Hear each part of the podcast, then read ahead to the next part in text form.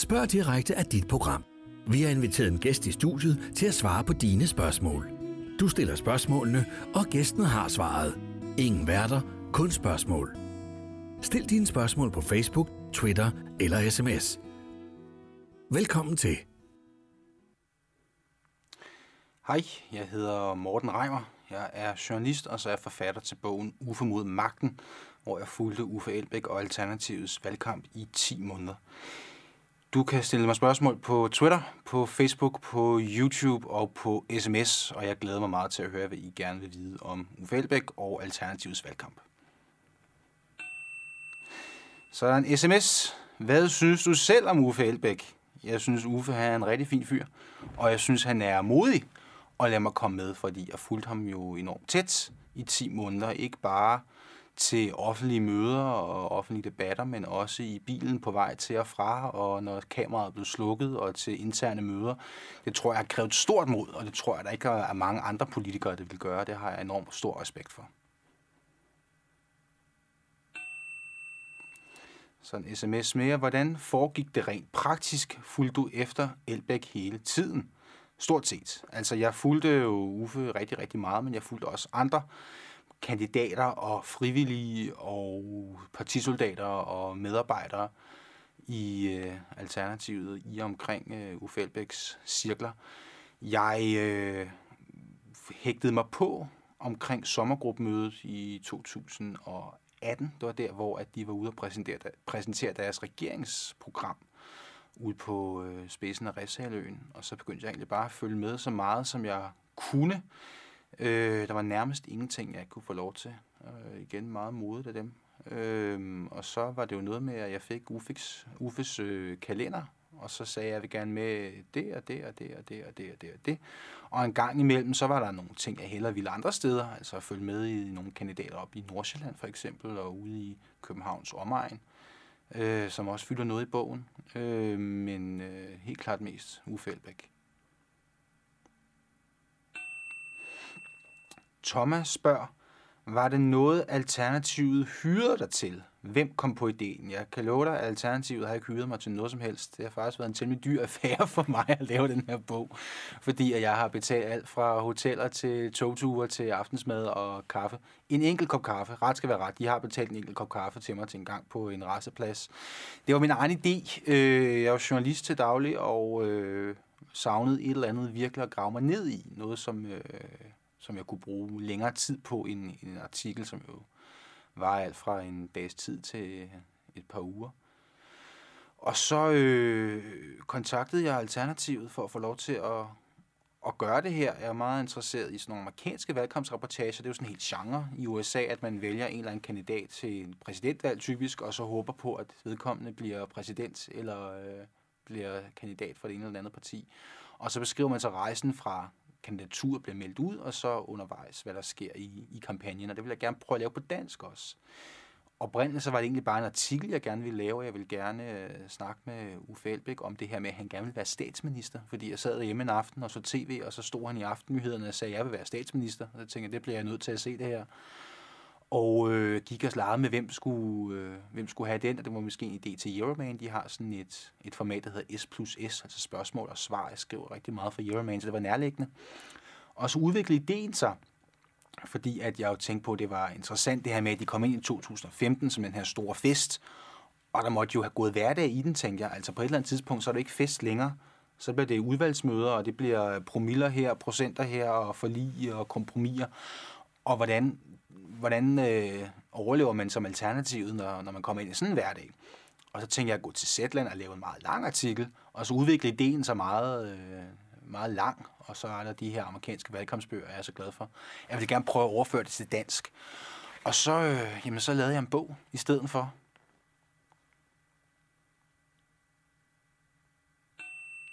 Hanne spørger, er det ikke et meget ambitiøst for en så ung som dig? Og det var enormt sødt sagt, Hanne. Jeg er 27, jeg var 26, da bogen udkom her øh, i januar måned.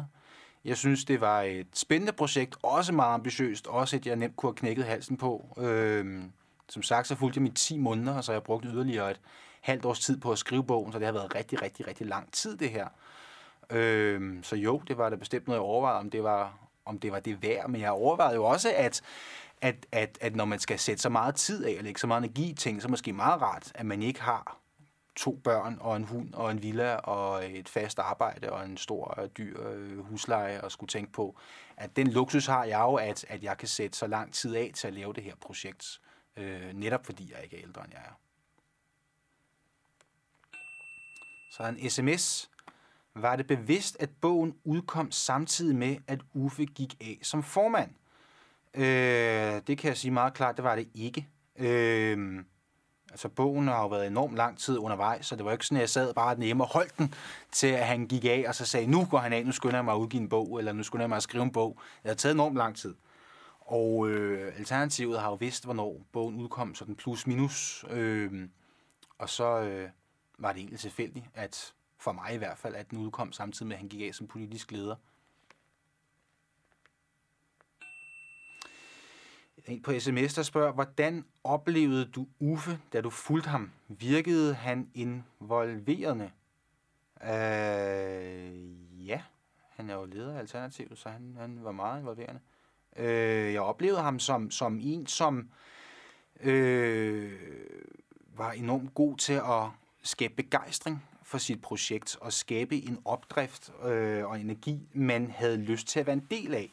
Det er jo det, som hans helt store force som, som politisk leder, det var, at, at man kunne kigge på ham og sige, hold op, der sker et eller andet derhen. Det vil jeg gerne være en del af. Det er ham der, han har gang i. I want some of that. Og øh, det var også det, der virkelig bongede ud i 2015. Det var, at han sagde, vi skal gøre det helt anderledes. Vi skal gøre noget helt nyt. Væk med alt det gamle. Vi starter forfra og laver politik på en ny måde. Og, og det var der mange, der blev fanget af. Jeg synes det også, det var interessant. Jeg synes det også, det var dragende, at, at nogen kom og sagde det her. Og øh, det var også derfor, det var alternativet, der gerne ville følge, at det var ikke være et, et parti, der sagde, om vi vil sætte 2 milliarder af til det her, og 3 milliarder til det her, og lidt af det, det, det, det. Men Alternativet sagde, at vi vil vende hele bøtten på hovedet og starte forfra. Det synes jeg var enormt interessant. Og det var den slags politiker, øh, Uffe, han, øh, han var som leder af Alternativet. En sms, der spørger, hvad tænker du om det, der sker i Alternativet i øjeblikket? Altså rent personligt, så kan jeg ikke lade være med at blive en lille smule rørt af det, fordi det er jo øh, nogle enormt søde mennesker, som har behandlet mig øh, langt hen ad vejen enormt godt, og som øh, og alt andet lige har, har fået en eller anden form for personlig forhold til i, i, i løbet af de 10 måneder.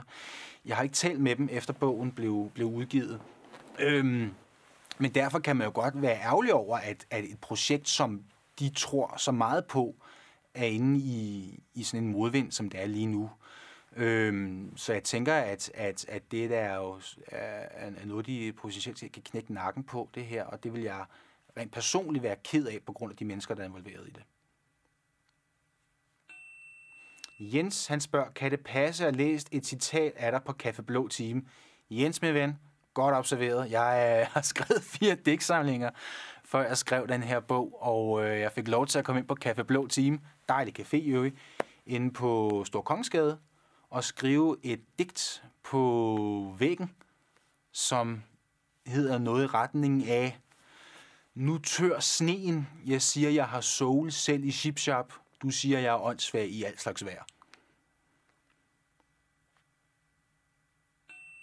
En sms, hvad er dit forhold til lyrisk musik, og hvilke kunstnere vil du fremhæve som værende en inspiration? Der er vi ude i digten igen, tror jeg. Der er ikke så meget lyrisk musik over Uffe mod magten.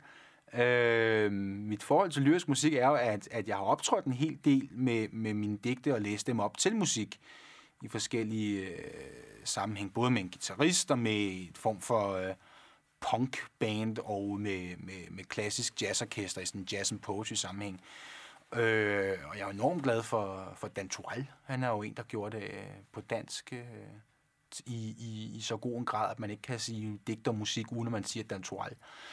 Øh, jeg er enormt glad for Jack Kerouac, som lavede nogle helt fantastiske jazz and poetry plader, og øh, jeg synes, det giver en, en dimension mere til digtene. Altså en ting er jo at, at høre nogen læse digt op, og det kan jo være, øh, være helt fantastisk, men det giver jo noget, noget mere tyngde og, at høre det med musik, som komplementerer digtet og fremhæver nogle andre sider af digtet, end man selv havde tænkt på. Jeg har prøvet at læse samme digt op til en slags musik, og en anden slags musik, og en tredje slags musik, og selv, selvom jeg har skrevet digtet, oplevede det på tre forskellige måder. Det synes jeg er meget interessant.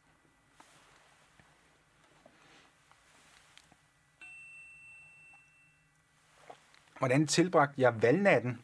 En, der spørger på sms. Altså, valg... Dagen var en lang dag. Øh, Uffe, han var i en speciel udgave af Godmorgen Danmark. Tidligt, tidligt, tidligt, tidligt, tidlig om morgenen. Øh, vi var alle sammen møgtrætte, fordi at, at en valgkamp er lang, og det er fra øh, P1 morgen til deadline om aftenen hver dag, og det er slidende. Øh, så vi startede derinde. Så var han forbi en højskole, hvor de havde en demokratifestival og holdt en stor tale. Så spiste vi på en monark, fordi Uffe nægtede at spise på McDonald's i Ringkøbings Outlet Center. Øhm, og hvad fanden skete der så? Så kan jeg simpelthen ikke huske, hvad der skete. Men en valgnatten, der var vand på Christiansborg, og det var enormt varmt, og det var enormt hektisk, og det var jo en, en, en oplevelse af de helt sjældne at få lov at være med til det. Øh, det er meget svært at beskrive, hvordan det var andet end varmt og hektisk og vildt, og man mærkede i luften, at nu skete der noget helt, helt specielt. For jeg har været på Christiansborg 100 gange før det her, men det var en helt anden bygning lige pludselig, fordi det var en helt ny energi. Øh, vi, vi var jo inde i cirkusbygningen, hvor Alternativet holdt deres valgfest, og allerede på vej derhen, der vidste de godt, det her kommer ikke til at gå godt. Øh, Uffe han havde været sammen med sit kampagnehold, nogle, nogle unge mennesker, i en lejlighed på Nørrebro og set de første exit polls, som lå bedre end valgresultatet endte med at være, men ikke lå prangende. Men der var sådan en, en lidt kæk stemning, da vi cyklede ind til cirkusbygningen af, at, at det var godt nok til, at man kunne nå at overraske. Øhm, fordi de havde en formodning om, at folk ville hellere stemme Alternativet, end de ville sige til målinger, at de stemte Alternativet. Så vi cyklede til Christiansborg med sådan en, nu skal vi vise dem stemning i, imellem cyklerne. Og så kom vi jo ind i cirkusbygningen. Der var to store tv-skærme øh, med en scene i midten med, med DR1 på den ene og TV2 på den anden, der kørte hver dags program. Selvfølgelig en lyd på, øh, hvor man så fik øh, resultaterne, som de kom. Og, og man kunne jo se, hver evig eneste valgsted gik Alternativet tilbage. Og det satte da en helt klart dæmper på stemningen. Øh, Uffes humør blev værre og værre. Øh, rådgiverne fik sværere og sværere ved at holde stemningen og sige til ham, vi når det nok, vi når det nok. Der var hele tiden sådan en lidt desperat stemning af, bare rolig. Når vi kommer til København, så vender det hele, fordi København trækker os op. Øh, København er jo alternativt helt store bastion, og også der Uffe han stillede op. Øh, men til sidst så stod det klart, at det her det ender skidt. Det ender rigtig, rigtig, rigtig skidt. Og øh, da vi så cykler fra cirkusbygningen til Christiansborg, der lå de så på 2,9 procent. Altså rigtig skidt. Og vi trak, kan jeg huske, fra cirkusbygningen til Christiansborg. Uffe, han har Morten Østergaard i røret hele vejen. Og de taler sammen. Og øh, der er rigtig skidt stemning på den gåtur.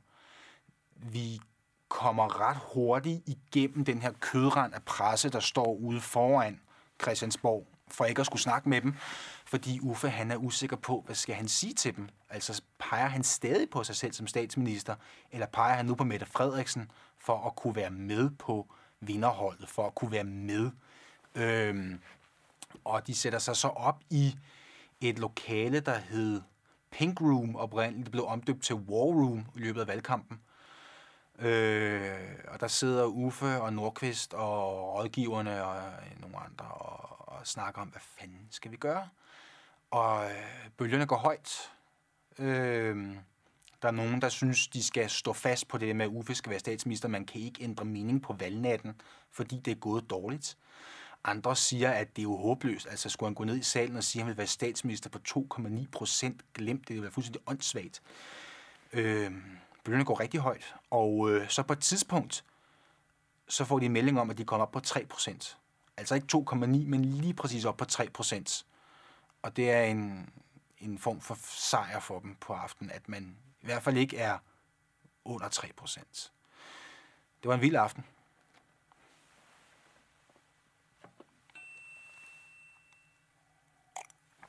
En sms, der spørger, hvad er dit næste projekt? Altså, hvad er mit næste projekt? Øhm, I dag har jeg været inde og begynde at indtale en lydbog. En lydbogsversion af Ufo mod magten. Jeg skriver øh, freelance-artikler, som jeg gjorde før bogen, jeg begyndte på igen.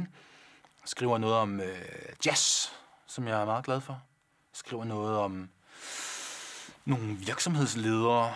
Øh, jeg er begyndt at kigge på, hvad jeg skal lave nu.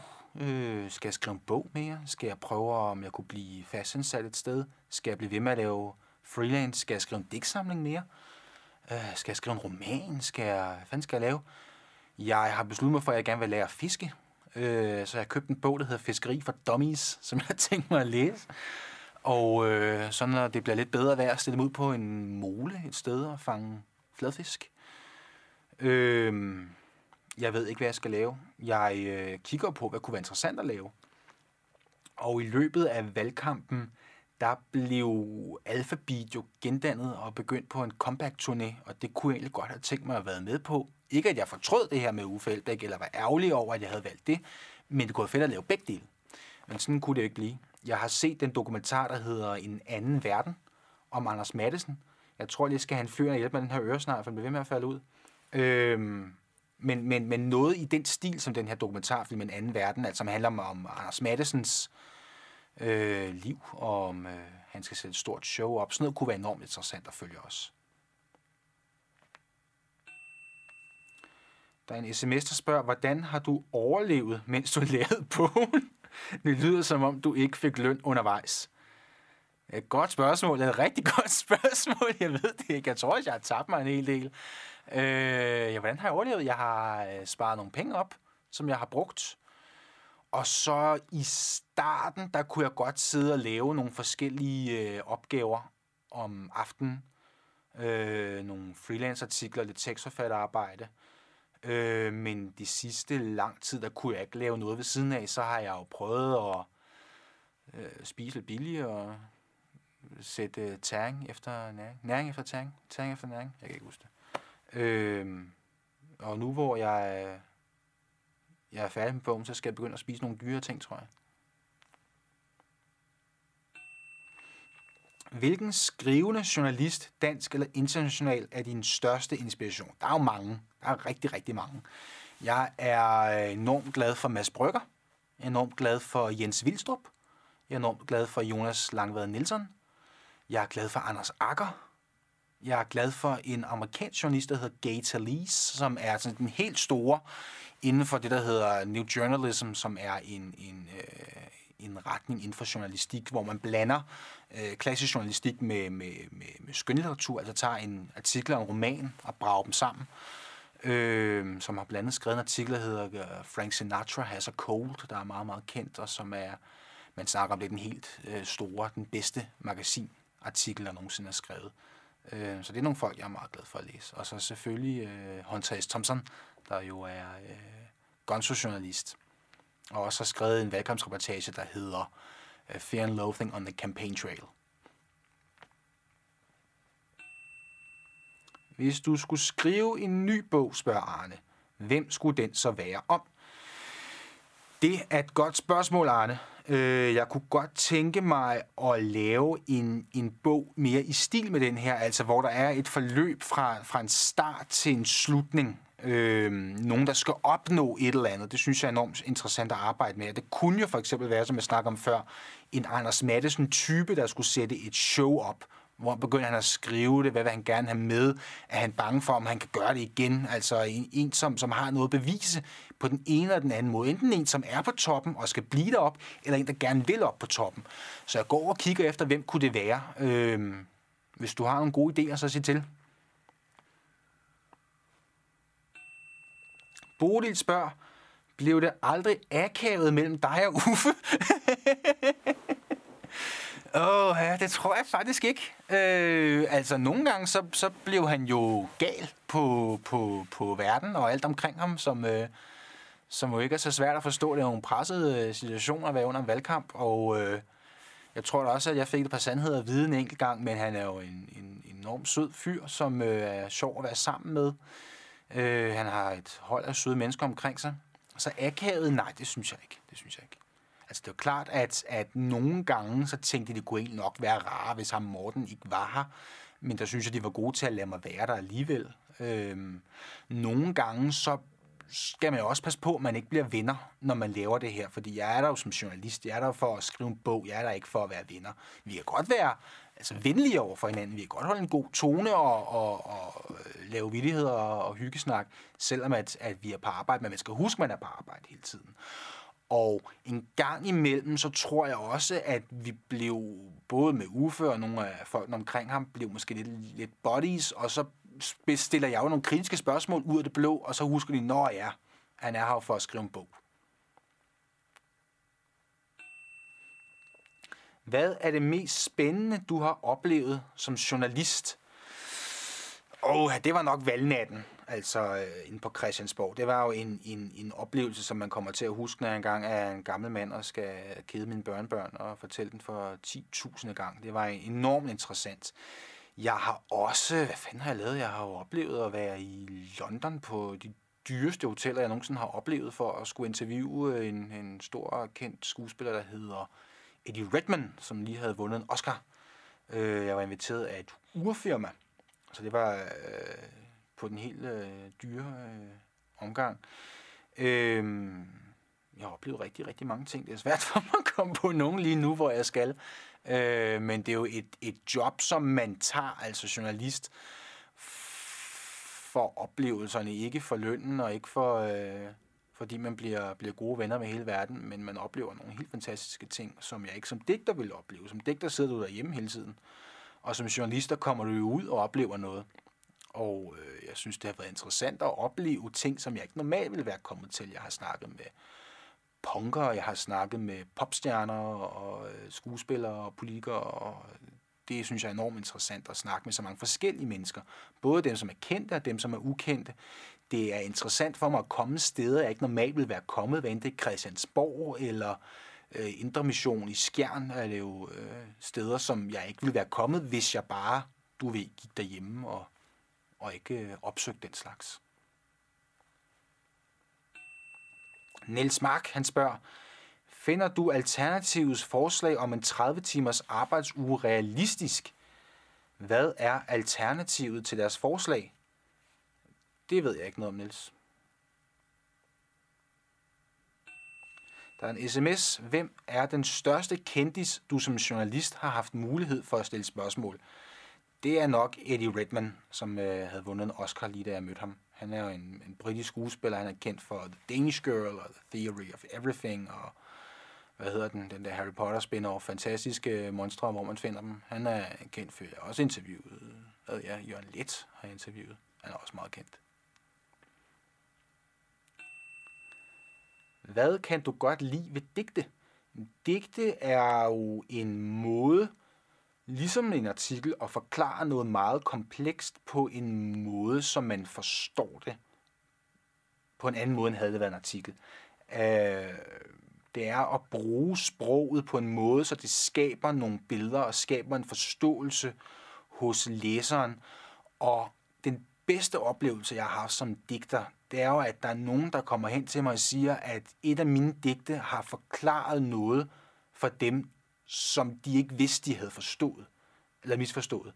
Øh, altså har, har sat nogle ting op for dem, som, som de har sagt, gud ja, det er, sådan, det, det er sådan, det hænger sammen. Den har jeg aldrig nogensinde tænkt på det, men for fanden var det rigtigt set det der. Eller nogen, der siger, det digt, jeg troede, det handlede om mig. Hvordan kendte du mig?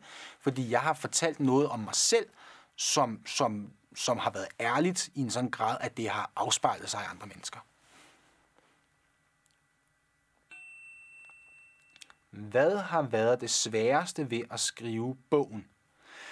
Det har været enormt svært at begrænse mig, fordi at 10 måneder, hvis du forestiller, at du skulle skrive alt ned, hvad der skete hver dag i 10 måneder, jeg havde jo et kæmpe kildemateriale lige pludselig.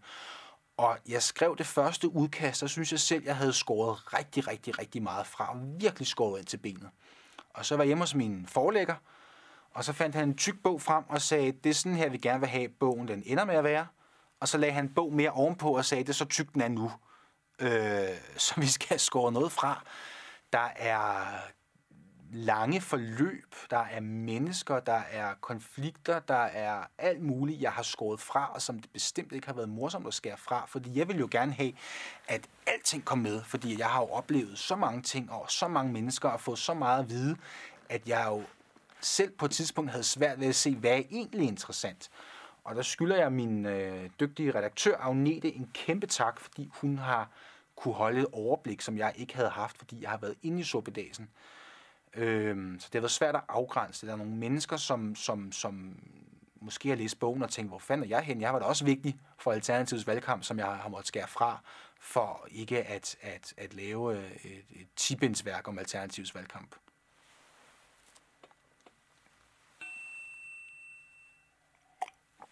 Der er en på sms, der spørger, om jeg ses med Uffe privat. Øh, det gør jeg ikke.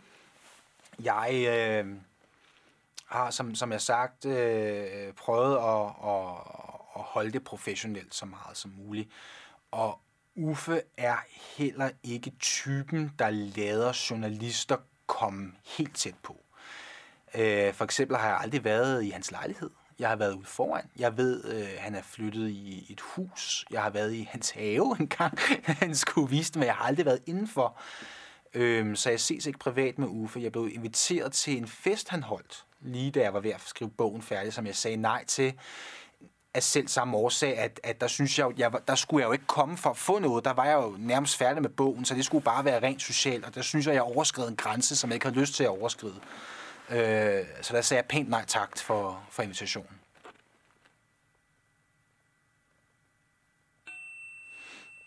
Hvad er den fedeste ting, der ikke kom med i bogen? Torsten Geil, han er ikke kommet med i bogen. Torsten Geil, han er jo politisk ordfører nu for Alternativet, og øh, er en, en meget markant øh, person i Folketingsgruppen. Jeg var med ham i Aarhus, øh, blandt andet, hvor at vi øh, var i Gellerup-parken og øh, snakke med nogle forskellige mennesker. Det var en meget interessant dag. Øh, men, men, men alt, hvad der har med Torsten Geil at gøre, stort set er skrevet ud af bogen, øh, for at det ikke skulle blive altså en, en, en, et leksikon over alternativet. Øh, jeg synes, han er en interessant fyr. Han har mange interessante ting at sige. Det var en interessant dag i Gellerup-parken, hvor at, at der kom noget, noget, noget splittelse op i, at han skulle først snakke med en, en ung øh, pige med, med indvandrerbaggrund, som ville lave noget for beboerne, hvor man ligesom hyldede noget forskellighed, og, og du ved, øh, marokkanere kom med marokkansk mad, og danskere kom med dansk mad, og så ligesom ryste sammen i Gellerup-parken, og så mødtes vi bagefter med nogle mennesker, som ville øh, hvad hedder det, gentrificere Gellerup-parken, altså ligesom man har gjort forskellige steder i, i, i store byer, i Berlin og i København og Svend skyld, altså taget et, et sted, som har været slummet, og så pusset det op og gjort det pænt. Og, og man kunne godt mærke, at de to mennesker, som han mødte herude i Gellerparken, blev jo ikke enige, fordi at den ene ville gerne have, at der skulle være øh, Øh, en, en stor forskellighed og, og, og mange forskellige mennesker i forskellige sociale klasser og, og forskellige nationaliteter. Og de andre var måske lidt mere på, at det skulle blive et pænt sted, Gellerparken. Øh, og, og, og den konflikt var der jo også i i Alternativets politik i et eller andet omfang. Og det synes jeg var enormt interessant, men det kom ikke med. Der er mange forskellige mennesker også ind på den grønne gang, som ikke er kommet med. Forskellige rådgivere, som har været med i tidligere versioner af, af bogen. Der er mange debatter, jeg synes har været interessante, og, og taler, jeg synes har været interessante, der ikke er kommet med.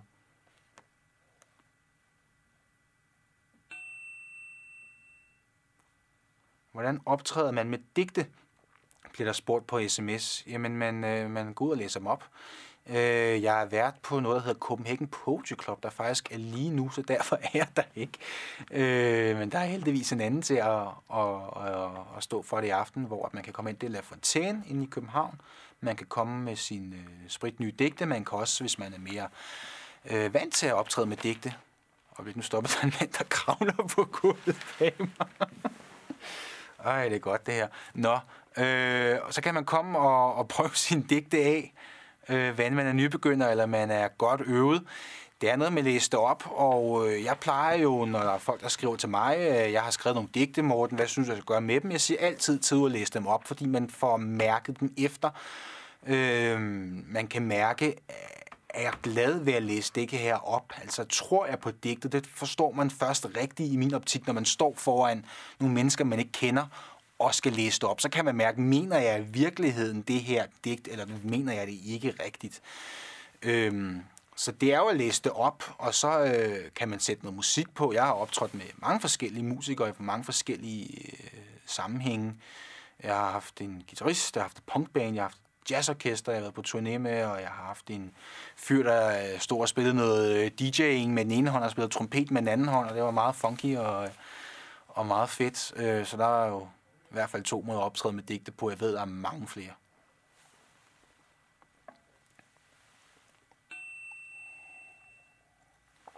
Arne spørger, kunne det være interessant at skrive en bog om, hvordan det er at sidde i Folketinget? Det kunne det helt bestemt. Det kunne det helt bestemt. Øhm, hvis der er nogen politikere på linjen, der øh, vil have mig med på slæb, så må I endelig sige til.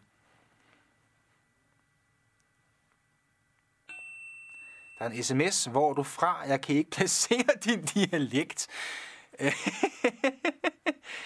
jeg, øh, som sagt, så er jeg i gang med at indtale en, en lydbogsversion af Ude for mod magten. Og øh, jeg havde siddet i en, en, en god halv times tid, så skulle jeg høre det igennem. Jeg kunne godt høre, at der var tre forskellige dialekter. Øh, jeg er vokset op i Vedbæk og i Gentofte nord for København. Så har jeg boet i Aarhus, og nu bor jeg på Frederiksberg. Så der er lidt af det hele. Men mest noget, øh, tror man kalder det højkøbenhavnsk. Hvem bestemmer, hvad du skriver for Euroman? Ja, det gør jeg jo i virkeligheden selv øh, langt hen ad vejen, fordi hvis, hvis, hvis øh, jeg kommer med en idé, at, at de vil have den anderledes, så kan jeg bare lade være med at skrive det. Øhm, det foregår som regel ved, at, at enten så har de et eller andet, de skal have lavet. De siger, at vi øh, har fået tilbudt at interviewe den og den til øh, martsnummeret, var noget for dig? Eller også så har de et format, du ved, det hedder øh, en kvinde, vi kan lide, eller et eller andet, og så siger de, vi har hende og hende klar, kunne du interviewe hende på onsdag? Øh, eller også, som det oftere er, så sidder jeg på mit øh, kontor og finder på nogle idéer til ting, jeg godt kunne tænke mig at lave, og så siger jeg, den her idé, hvem passer den til? Er det til Berlinske? Er det til Euroman? Er det til Zetland? Er det til Ud at se? Øh, og så skriver jeg en meget velformuleret mail ind til den pågældende redaktion, og øh, så siger de som regel, at det er en god idé, Morten, kom i gang.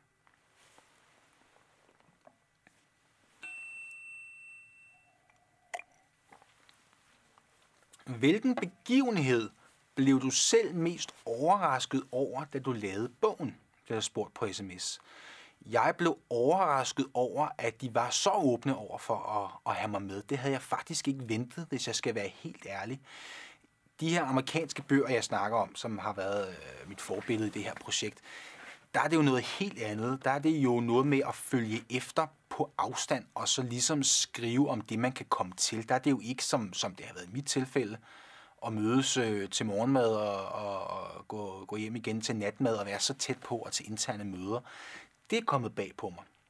Øh, og, og som sagt, det har jeg enormt stor respekt for. Der er en, en, en serie af amerikanske valgkampsreportager, der hedder The Making of the President, der starter i 1960 med John F. Kennedy, hvor at, at han var ligesom den første forfatteren af den her bog til at, at gøre det her med at være så tæt på, på en politiker. Øh, og, og det var jo selvfølgelig nyt, øh, og derfor så kunne Kennedys folk ikke forstå, hvorfor du er interesseret i at vide, hvad Kennedy spiser til morgenmad. Det er lige meget med. Altså, ja, ja, kom med til morgenmad, og så skrev han om det, og den her bog blev en, en, en kæmpe succes, fordi han kom så tæt på, på en måde, som ingen andre havde gjort før. Og det vil så sige, at fire år efter, da han så skulle lave toren, toeren, The Making of the President 1964, jamen, så var han ikke den eneste journalist, der gerne ville se, hvad præsidentkandidaten han spiste til morgenmad. Så var der lige pludselig 10 journalister, der gerne ville se det. Og så havde presseafdelingen overvejet, jamen hvad skal han spise til morgenmad? Hvad for noget tøj skal han have på? Hvad for nogle aviser skal lægge på bordet? Og så var det her rå indblik i virkeligheden væk lige pludselig. Og derfor har det været et enormt privilegie for mig at få lov til at, at, at være den første, der har lavet den her type bog. Øh, fordi det er jo ikke sikkert, at, at det vindue kommer til at være åben igen.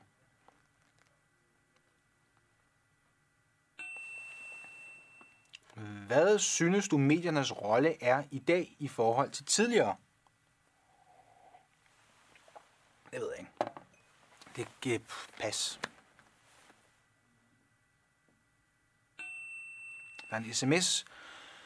Kunne du finde på at skrive ren skønlitteratur på et tidspunkt? Det kunne jeg sagtens. Øh, jeg har jo skrevet de her fire digtsamlinger, som er ren skønlitteratur, men i forhold til at skrive en roman eller en novellesamling, og sådan, det kunne jeg sagtens finde på.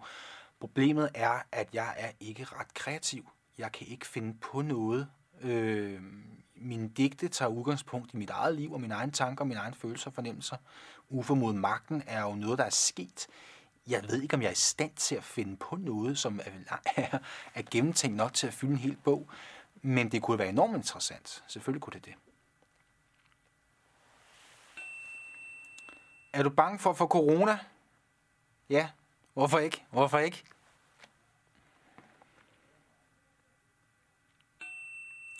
Kunne du finde på at skrive på et andet sprog end dansk? Øh,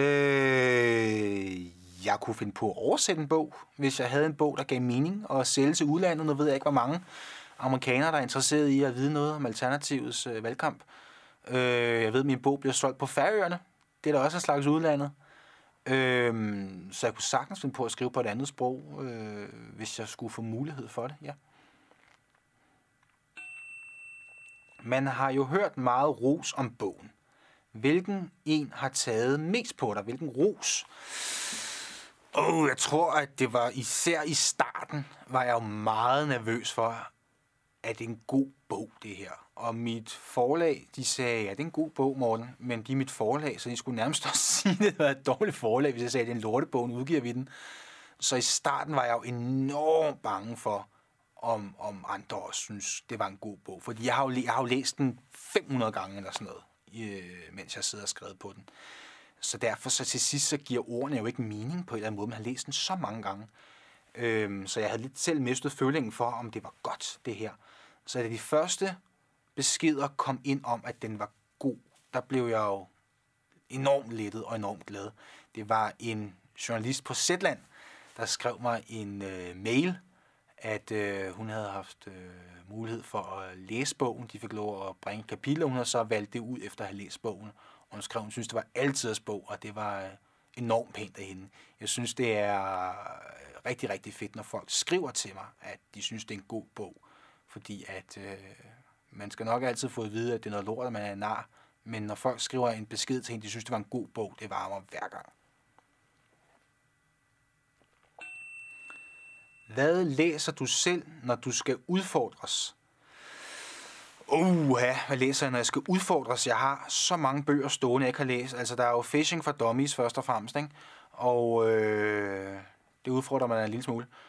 Og øh, så har jeg lige læst en bog færdig næsten, som hedder Danske Fører, som er skrevet en fyr, der hedder Ole Ravn, som er en kortlægning af danske øh, fascistiske partier i 20'erne, 30'erne og starten af 40'erne som arbejder ud fra en grund, grundpræmis om, at Danmark er det land i verden med flest fører og færrest nazister. Det synes jeg er meget interessant at læse om de her grupperinger, hvor at, øh, at nogen sagde, at vi skal være så og så nationalsindet, og nogen sagde, at vi skal arbejde mere sammen med Tyskland, og, og, og nogen siger, men hvad med jøderne, og hvad med det, og hvad med det, og hvad med det. Hvilket betyder, at de aldrig kunne blive enige, men der var, der var han siger, 42 forskellige øh, nazistpartier, og ikke ret mange stemme på dem. Øh, og det synes jeg har været enormt interessant at læse. Så læser jeg nogle... Øh, engelske, øh, engelsksprogede bøger, de her øh, velkomstreportagebøger. Nogle, især dem fra starten af 60'erne, er godt nok lidt tørre i det, øh, øh, fordi at øh, sprog og litteratur har udviklet sig, og genre er blevet mere øh, interessant at læse i mellemtiden. Så dem tærsker jeg mig igennem, når jeg skal udfordres. Hvilken begivenhed, bliver spurgt på sms, blev du selv mest overrasket over, da du lavede bogen? det føler lidt, jeg har svaret på, men, men det var det her med, at jeg regnede ikke med, at jeg kunne komme så tæt på dem. Øh, alternativet, jeg, jeg regnede godt med, at de vil være åbne. Altså, det er jo en af deres øh, dogmer, det her med, at de skal være åbne og gennemsigtige, og vi skal ikke skjule noget. Vi har ikke noget at skjule. Øh, men at jeg fik lov til at være så tæt på, det kom bag på mig, og øh, der skulle en stor ros herfra til Alternativet for det. Jeg overvejer at blive journalist. Har du et godt råd, inden man skal til optagelsesprøven? Det har jeg i hvert fald. Jeg gjorde det, at jeg købte øh, Besserviser spørgsmålene for året, der gik. Man kan købe øh, op mod nytår især. Det er en, sådan en lille ekstra boks med spørgsmål med alt, hvad der er sket i 2020, bliver det jo så nu. Og så lærte jeg alle svarene udenad, fordi der er den her store øh, vidensquiz som en del af optagelsesprøven på journalisthøjskolerne. Øh, og så lærte jeg dem simpelthen udenad, og lærte ministerrækken udenad. Og øh, så er det jo noget med at få styr på kommaer, og øh, være rolig. Øh, sige til sig selv, at det skal nok gå. Jeg har også gået på en, en øh, højskole, som var sådan en forberedende kursus til optagelsesprøven, som øh, var rigtig, rigtig fedt, fordi at der fik man mulighed for at se nogle gamle optagelsesprøver, og blev så forberedt på, jamen, hvad består den af? Der er været syv forskellige prøver på, på den i Aarhus, øh, så man ved, hvad, hvad skal man forvente, når man går til prøven.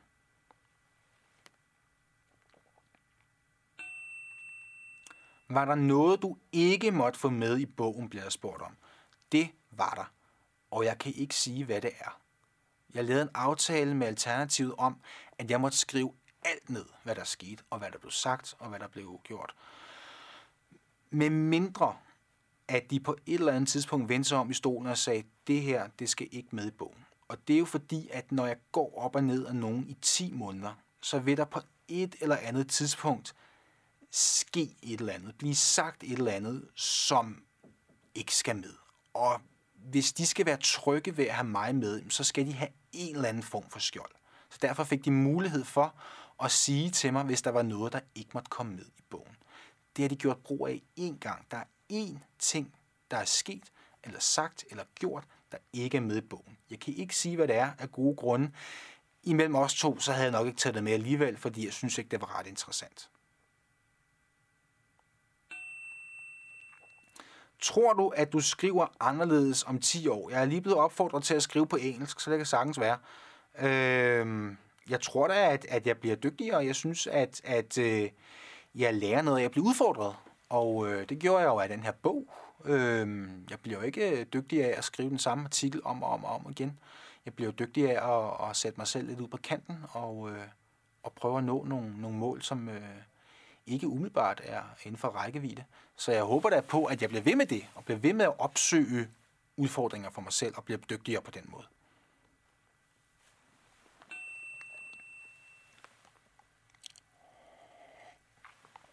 Hvis vi spolede tiden et år tilbage, vil du så skrive bogen igen? Det kan jeg love dig for. Det har været en vanvittig interessant omgang, det her. Og det har været en rejse, som de siger i X-Factor, af de helt store. Og øh, jeg fortryder på ingen måde, og har aldrig nogensinde gjort, at, øh, at jeg gjorde det her. Det har været fantastisk klokken 6 om morgenen, det har været fantastisk klokken 3 om natten, og alt indimellem.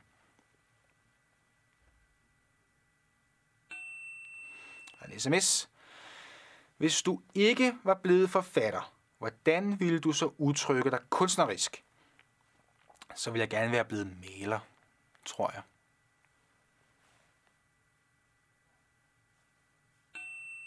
Ulrik spørger, hvad vejer tungest? Det at læse eller det at skrive? Jeg kan bedst lide at skrive.